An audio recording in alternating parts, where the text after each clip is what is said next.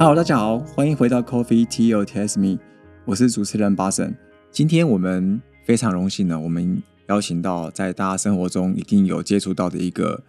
媒体。那这个媒体机构呢，只要一讲出来，大家其实生活上你可能在看新闻，不管从任何管道，一定会看得到。所以，我们今天邀请到的是联合报系罗国俊永续长。来给我们做今天的分享。那联合报刚刚提到，就是大家其实生活上一定看得到，不管是线上啊、资本媒体，从小时候到长大，一定都接触过。所以，我们希望要求他的分享，来让我们从永续的古往今来，可以知道这一整个脉络，然后更清楚这个永续的一个趋势。那么，欢迎罗永续长。呃，各位朋友，大家好，Parson，你好。是罗永续长。最开始啊，我们想要呃了解一下，因为我们聊的是永续嘛，但我想要谈谈你个人对于永续是什么样的看法。是，呃，我想啊，永续啊，在国际上大家有一个讨论的一个，给它一个定义啊，大概就是说，我们这一代人所享用的资源，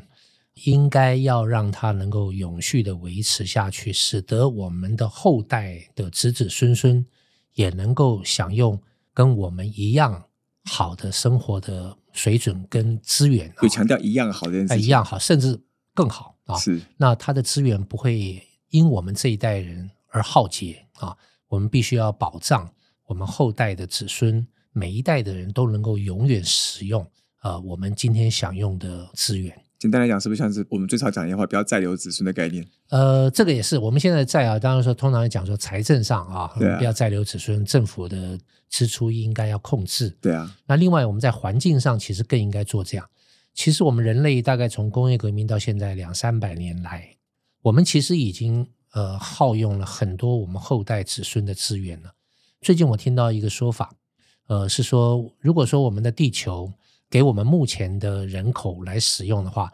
呃，如果用这个地球，我们大概通常说，目前地球提供的资源只足够我们人类大概只有用到，我记得好像是八个月还是几个月，所以剩下的四个月你是透支的。是，现在四个月的地球，因为养不了你们这样的消费的模式，是我们很多东西一次就丢啊。我们呃用了很多会耗竭就无法再生的资源啊。那这样的使用的方式的消费的模式，或者是工业运行的模式，让我们这个地球只能够撑住我们目前的使用，只能够撑住，譬如说八个月，后面四个月就是次字。那这个就是。我们对于大自然、对于环境的一种再流。这个八个月应该是概念上的八个月，不是真的八个月。呃，是就是八个月，它就是以现在来算，譬如我们的地球，我们能够提供的资源。你就是足够你八个月而已啊，那后面的四个月我们就要预支以后的地球的资源。那我们的地球可以让你预支多久呢？啊，这就是个很严重、很迫切的问题。因为我也听过一个一个概念，就是我们现在的地球可能我们现在的消费方式或生活方式，这个可能需要三个地球的资源才可以支撑我们。是没有错，这是同样的概念啊。其实我们现在这个地球其实已经承受不了我们第一个，当然说人口越来越多，对，这是一个。第二个就是。我们耗用资源，我们讲能源跟资源这两件事情。是我们用的能源，我们用的资源，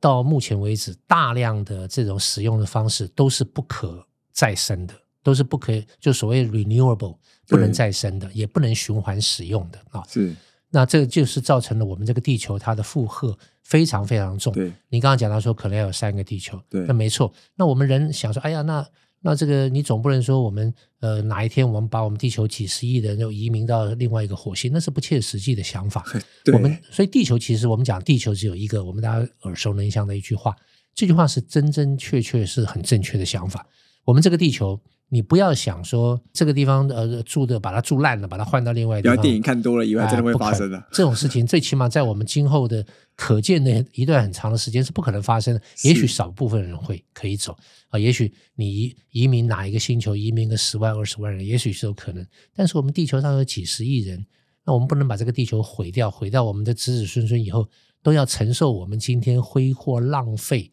这样不节制的这样的一个代价。是。刚刚提到就是说，因为其实身为这个报系的话，很我们在媒体报道，我们常常就报道很多关于这个产官学在这样的一个啊永续推动的底下的一些发展。可不可以先从台湾的这个企业的部分聊一下？就是呃，目前台湾企业在转型，因为我们都很多常常都知道很多这种新的趋势的东西，有时候官方可能会动得比企业还慢，那人民可能因为资讯资料不足，他可能稍微慢一点。那企业比较快的情况下，你觉得他们现在在推动的时候？最常遇到的挑战是什么？是好，这个我想大概分成两个部分来谈啊。在台湾的企业方面啊，目前台湾大的企业，特别是跟国际上有密切来往的或者做生意的企业，他们都已经开始很真真确确的认识到这个是呃地球，譬如说近邻跟永续的趋势，而且他们都已经采取了具体的行动。特别是我们的政府也要求了所有的上市贵公司。今后都要开始要每年要提报所谓的报告书啊，对，报告书就是你在永续上面，你在近邻上面做了什么事情啊？啊，这个都已经是法规上的要求了。所以台湾在大企业上面啊，有很多其实现在已经开始在做，而且有很多做的也不错啊。譬如说我们举例来讲，像台达电，啊，像台泥啊。当然，像台积电这些大的公司，上市柜都很大，而且都台资都很大。他们其实都在做这个事情，而且做的也都有一些成绩了，蛮好的啊。但是你从另外一个角度来看，第二个部分，台湾的中小企业，其实在这一块上面是严重的落后，严重落后。那我们要知道，台湾的中小企业是我们经济运作的一个很重要的主体，它的加速。占了台湾大概超过所有的企业的家数八九成以上啊，是还有他雇佣的劳工员工是最多的。我们不要看大企业哦，大企业其实在台湾所雇佣的员工是呃，其实占的比例是不高的。确实的数字我现在手上一下记不起来，是啊，但是我想应该大概超过八成以上都是中小企业在雇佣的，很多也许就是十几二十个人这样企业啊，是甚至更小。那这些中小企业他们没有资源。嗯，没有财力，对，也甚至在呃这个人才的 know how 上面这方面比较不足啊。那他们在近邻转型上面，他们就会碰到很大很大的危机。那你说，哎，中小企业那就不要做好了，抱歉，不能不做，因为现在整个近邻转型是一个全世界的趋势，很多的国际上的大公司，我们譬如说举例来说，苹果，对，譬如说 Google、微软这些大公司，他们都已经要求它的供应链。的所有上下游的所有大大小小的供应链的厂商业者，都必须要符合。譬如他们说定出一个 R E 一百，对，R 一百就是说所谓 R 一是再生能源嘛，就 renewable energy 是啊。譬如说在要到二零三零、二零四零、二零五零之类的哈，嗯，必须要我的百分之百要使用再生能源。当然就主要譬如说包括绿电这些啊。那从我们台湾的中小企业，现在大家。拼了命想要去买绿电的凭证，但是有很多人，我即使想买，我也买不到，因为我们台湾很多是大企业把它买掉。对对对，我们财力也不够，财力也不够，嗯，然后你也出不起那样的价钱，对。然后这个台湾的再生能源的生产也不足，也不足目前的需求，这也会造成很多资源排挤的状况。当然，当然，所以现在台湾的中小企业就说，我不能不做这个事情，因为我不做，我可能拿不到订单了。对，国际上的大订单我拿不到了。对啊，那我要转型。还有，譬如说，像今年开始，欧盟开始实施所谓的 CBAM 啊，就是所谓的碳边境的关税，叫碳关税，他们叫碳边境的调整机制啊，对的，对，全民啊，俗称碳关税。那碳关税现在是开始申报，但是再过几年之后，它就要开始正式苛征了。那台湾现在有很多的企业，我出口的东西到欧盟去，如果是现在被列为它必须申报的这些产业，现在就开始很紧张了，因为。台湾很多，譬如说我们台湾讲说做钢铁的扣件、螺丝帽啦这些啊，台湾很多的小企业在做这个啊，做的也很好。哎，都是很多超跑或是那种大型的先进机器用的，是是之类的。但是现在碰到一个问题，这些东西你要出口到欧盟，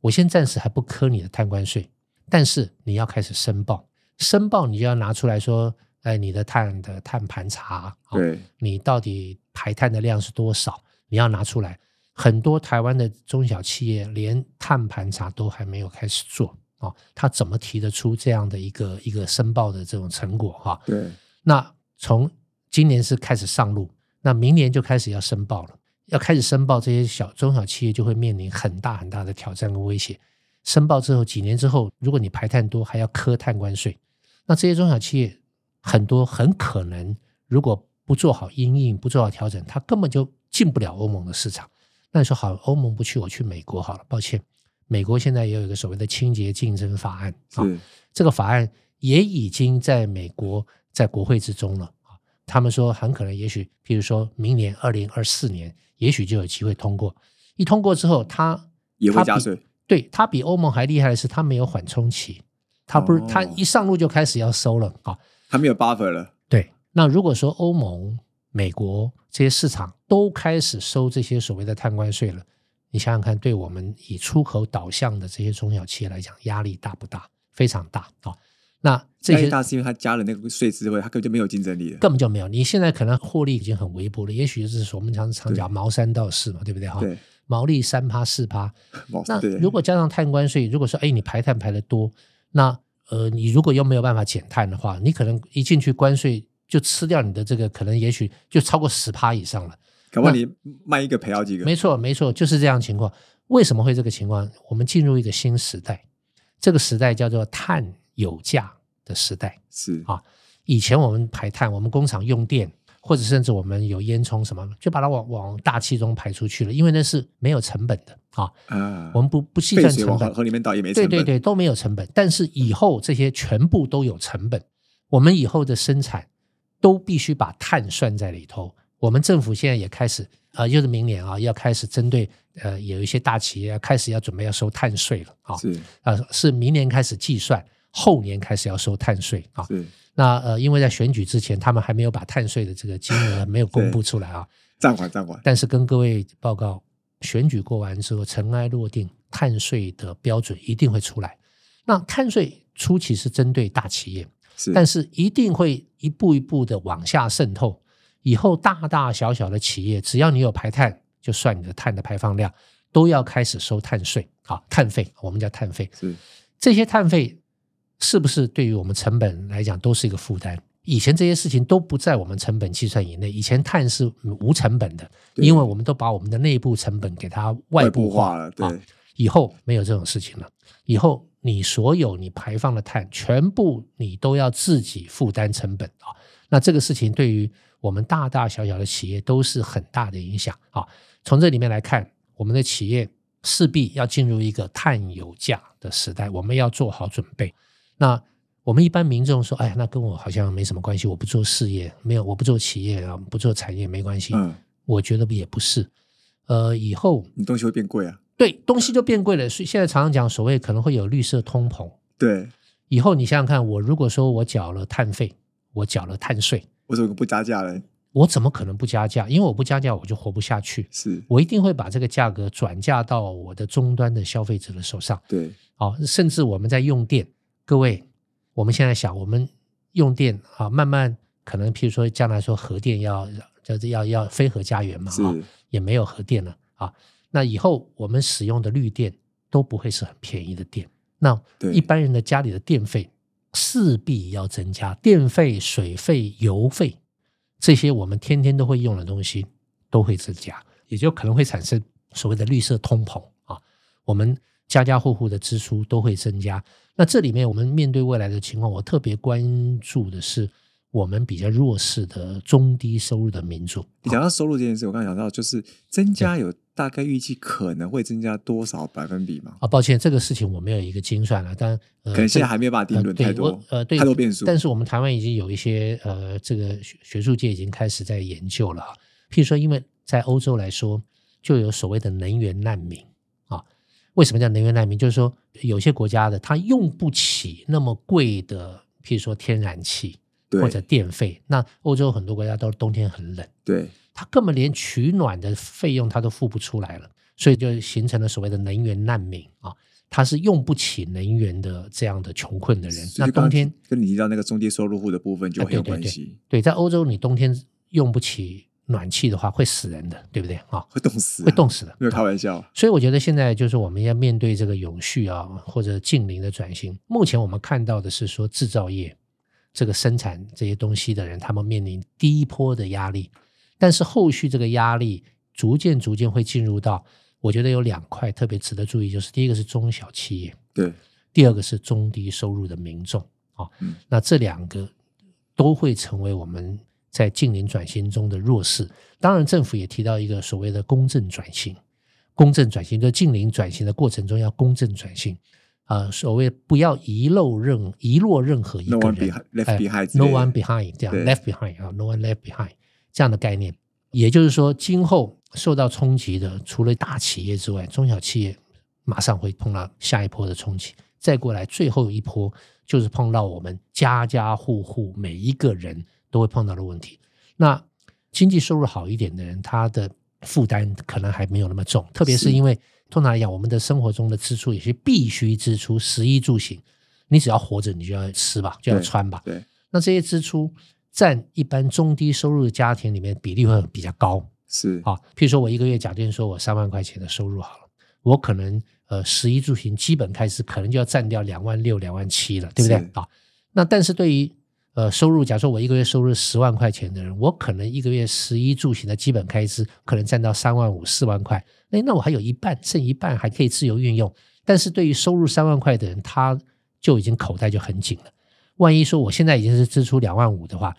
绿色通膨之后，我可能一个月要支出到两万八、两万九，甚至超过三万了，我怎么办啊？对，所以我就觉得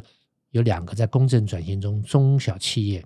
中低收入这两块是我们马上就要面临的大问题。是哦。那这样子的话，看起来政府在这一块可能要预先先准备，不然它一转型的时候，会绿色通膨之后，这两个会成为很大的受灾户。没错，没错，这是一个很值得大家关注的问题，也是我们譬如说我们要关注弱势的企业跟弱势的同胞啊，这两块是我们很值得注意的。是，那在之前，因为我之前听说，就在那个一些一些公开场合的时候，其实常常会提到贫穷问题，在转型中会遇到，或者是说在转型中可能会有一些，比如说像我们现在人口老化、大健康的议题。那这两个议题有提到一些什么样，我们可能未来想要解决这个的新方法是什么样的一个概念呢？对这个问题，我想当然是很大啊。我我说实在，这个我也不是这方面领域的专家，但是我们以后看待贫穷的问题啊，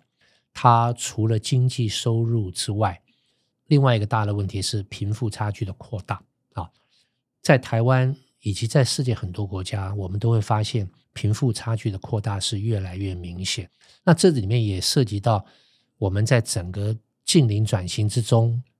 现在很多人也许只是想进入转型都是好事，但是进入转型，我跟我们刚刚前面讲的，就是转型过程之中也很有可能会扩大这个这个贫富的的差距。这里面有一个，我们讲一个近邻的转型，另外一个是数位的转型。这两个转型之中，很可能都会使得贫富的差距会越来越大，贫穷呢会越来越穷。譬如说，我们简单来讲，我们在数位转型，现在 AI 越来越开始普及了，甚至我们很多的智慧化这个生产的流程，人会你不具备特殊技能的或者高深的学问的这样的人，很可能就会离被排除出这个就业市场啊。是我们简单来讲嘛，现在很多的生产线上面智慧化的程度越来越高了啊，有很多你不具备这样的技能或者知识的人，是慢慢慢慢会找不到工作。这几年，呃，曾经国际上有一个主张叫做所谓的基本收入 （basic income） 啊，嗯，他们就是说，因为将来机器人 AI 智慧化的这个生产的过程中，有很多人会失去工作，那所以他们就觉得说，是不是应该要建立一个制度？首先就是所谓的建立基本收入，假定说在台湾两千三百万人不分贫富啊，每一个人每个月假定说都给你两万块钱。共产社会啊，呃，你可以这么想，但是所以这个事情在有很大的争议，有很多人是讲这是一个社会主义化的。对，但是有人说，为什么是要必须要走到这一步？因为将来的很多是，譬如说我是在做 AI 的对呃企业家，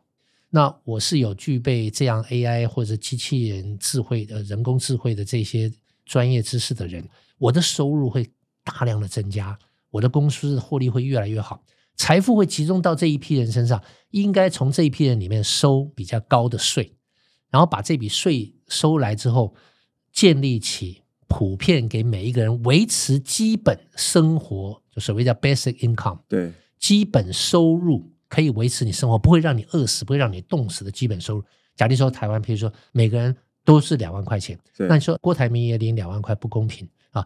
但是这个制度的设计是说，如果你要去设排付条款的话，你要做的行政作业要去怎么样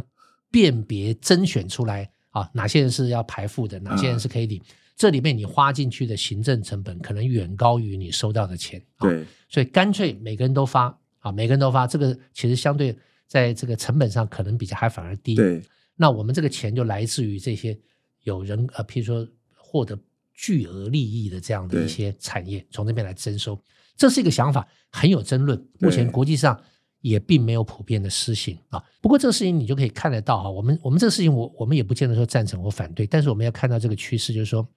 我们在数位转型，现在又加上整个的近邻或者永续的转型上面，贫富差距会是一个很可能会出现越来越大的问题。这些年啊，其实你光是看疫情之后，譬如说他们里面很多的地方做的所得的调查，你都已经可以看到这个趋势了啊，这个是值得注意的。那贫穷的，譬如说贫穷、贫富差距的问题，不只是经济的问题，它还可能是一个道德上的问题啊。对，那这个都是也是值得我们再进一步的研究。嗯，是。最后想聊聊看看，最后回到这个媒体跟永续的这个连接，因为我们知道媒体是推动永续的一个，我觉得是对蛮重要的一环，因为它是获取薪资，然后速度最快，推广最快。那这里其实有提到，就是台湾媒体其实还有一个更大的一个优化空间，去针对这个对气候变迁的这样的一个关注度，甚至是生物多样性稍微比较没有那么关注的这样一个议题。所以你觉得在这个部分你有什么样的看法？而怎么样去增加媒体的关注程度，然后可以让台湾可以去往永续发展这个更加的推进，然后或许在全球舞台上面会有更好的一个角色啊？好好，那我再分一些这个段落来讲。第一个部分呢，我们先讲这个媒体广义的啊，就广泛的媒体嗯在永续上面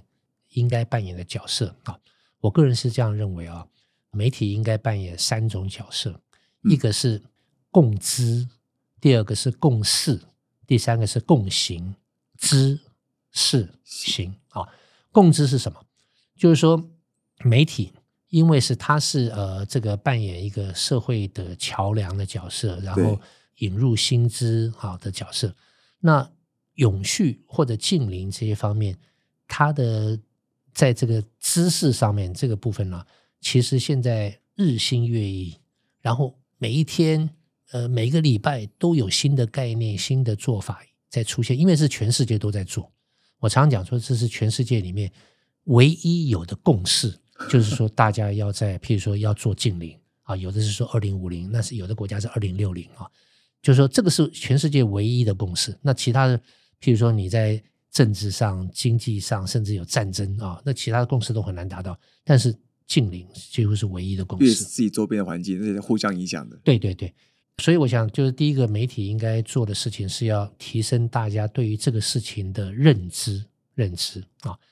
那第二个就是说。大家都有认知说，啊，环境、气候的问题，我们不能再忽视了。是我们这个问题如果再不处理，我们将来人类可能会从这个地球上被抹掉了啊！所以是救人类的时候，哎，对对对，好，所以就说有了共知之后，我们就开始进入共识，我们将在建立共识，说我们该做什么事情。是啊譬如说再生能源的发展，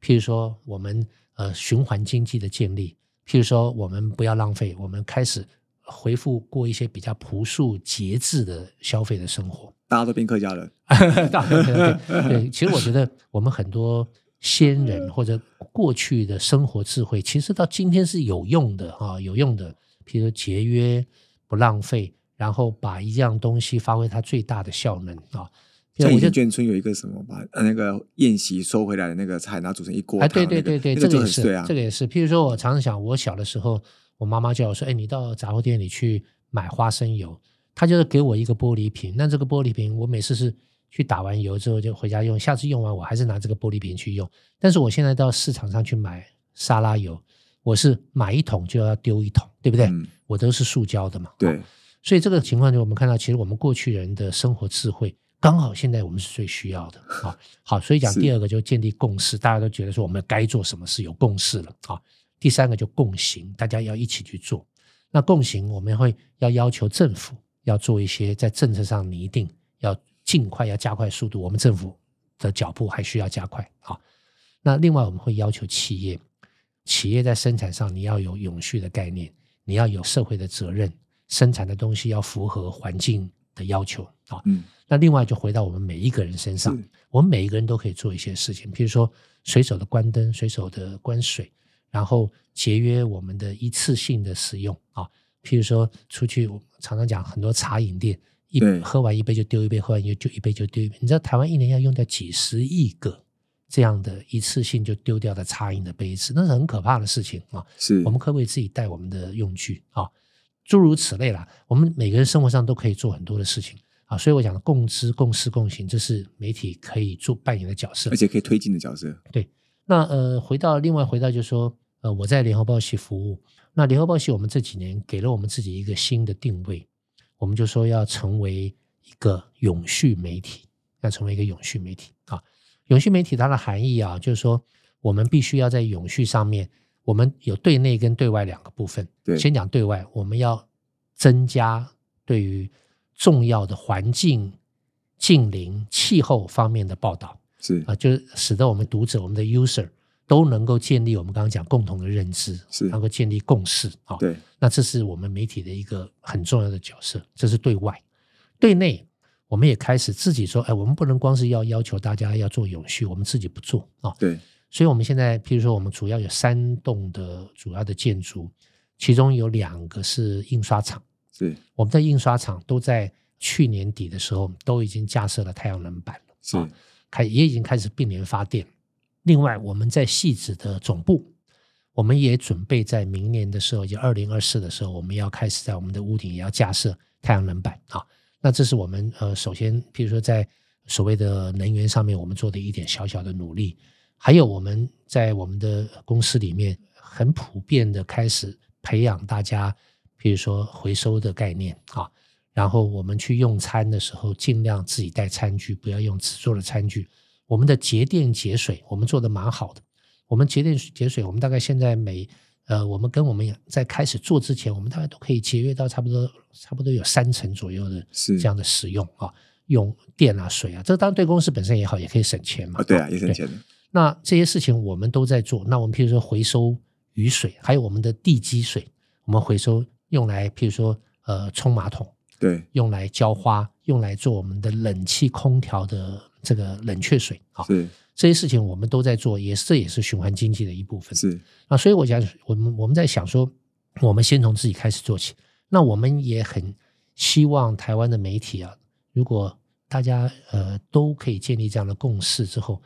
每一个媒体也能够做这些事情，能够在报道上面更加重这些方面的这个内容啊，使得我们全社会都有这个认识。那如果我们自己也可以开始在做一些，譬如说呃，我们还对我刚刚还讲，我们做绿色采购。对啊，联合报我们做绿色采购做的也不错。我们现在那个绿色采购一年大概买有绿色标章的产品，我们现在买东西都是先选有绿色标章的。是啊那我们买绿色标章的产品，我们大概现在一年的这个金额大概是有两亿多啊。那两亿多，我们也得到了像新北市还有这个环境部的一些这个这个鼓励鼓励，他们也有嗯颁奖给我们啊，就是我们在这方面不错。那我们现在这里要求说，譬如同事们出差，对尽可能不要开车，你可以坐高铁就坐高铁啊。对啊，因为高铁也是所谓的绿色运具嘛。啊对那然后出去出差，如果可能的话，你选择旅馆，那有一些得到绿色认证的一些旅馆啊。嗯那这些方面都是我们想要去做的事情。那从我们自己开始做，那我们也很希望媒体大家都一起来做。媒体如果大家在这方面都开始有共做识对，然后有共识自己做了，然后也有更多的报道，那让这些报道能够影响我们的整个社会，大家的民众都能够往这方面去努力。我想，对我们近邻的这个事情是有一些帮助的。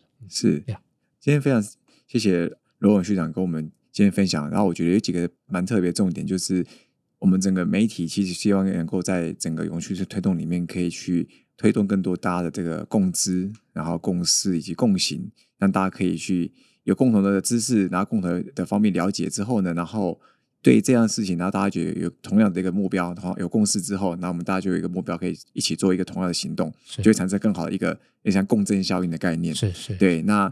其实开玩笑，但是我觉得，如果大家的生活都可以活得像客家人一样，或许这个 这个地球拯救的速度会更快，拯救我们人类存活的这个时间可能可以推前一更快一点。是是，我我非常同意 Barson 的这个讲法。我觉得我们的客家的同胞哈，在这一些事情上面做的事情，我刚刚说生活的智慧啊，也也是现在里面看起来好像很守旧，但是其实是现在最新的概念。搞不好最潮的，最潮的概念。譬如说，你现在就是说，如果说我们可以开始跟年轻朋友们沟通，当然说在这个做法上应该要调整一下哈。譬如说，我们可以开始慢慢建立我们自己带餐具、自己带水壶、自己带购物袋，这是从每个人开始做起。我自己搭乘公共运输的运具。对，那这些事情我们都把它当做一个很潮的事情啊，然后建立这样的共识。我觉得不要小看每一个人啊，其实有有一些调查会发现说，做永续里面每个个人都去做的话，对于这个环境的贡献是非常非常大的，非常非常大的。包括我们的节水节电，对，都做好的话，就是一个重大的贡献。那在这方面啊，我是觉得在客家人的这个传统的精神上面，呃，你可以说是节约，有的时候是节制，对，节制自己不要去滥用我们的资源啊，对，节约节制啊，这些事情我觉得都是一个既是一个高尚的品德啊，也是我们这个地球最需要大家去做的事情。所以，也许让我们说。今天或者以后，我们都可以当客家人。嗯，是，我们可以学习客家人的生活智慧。当然不是因为我是客家人啊，就是，但是这个是一个我觉得生活智慧是大家是一个很好一个共知共共识的一个行动，更好去共共行的一个方式。好，再次谢谢联合报系罗国俊永续长带给我们今天的分享，谢谢。好，谢谢大家，谢谢。Coffee Tea or Taste Me，轻松聊永续，我们下次见，拜拜。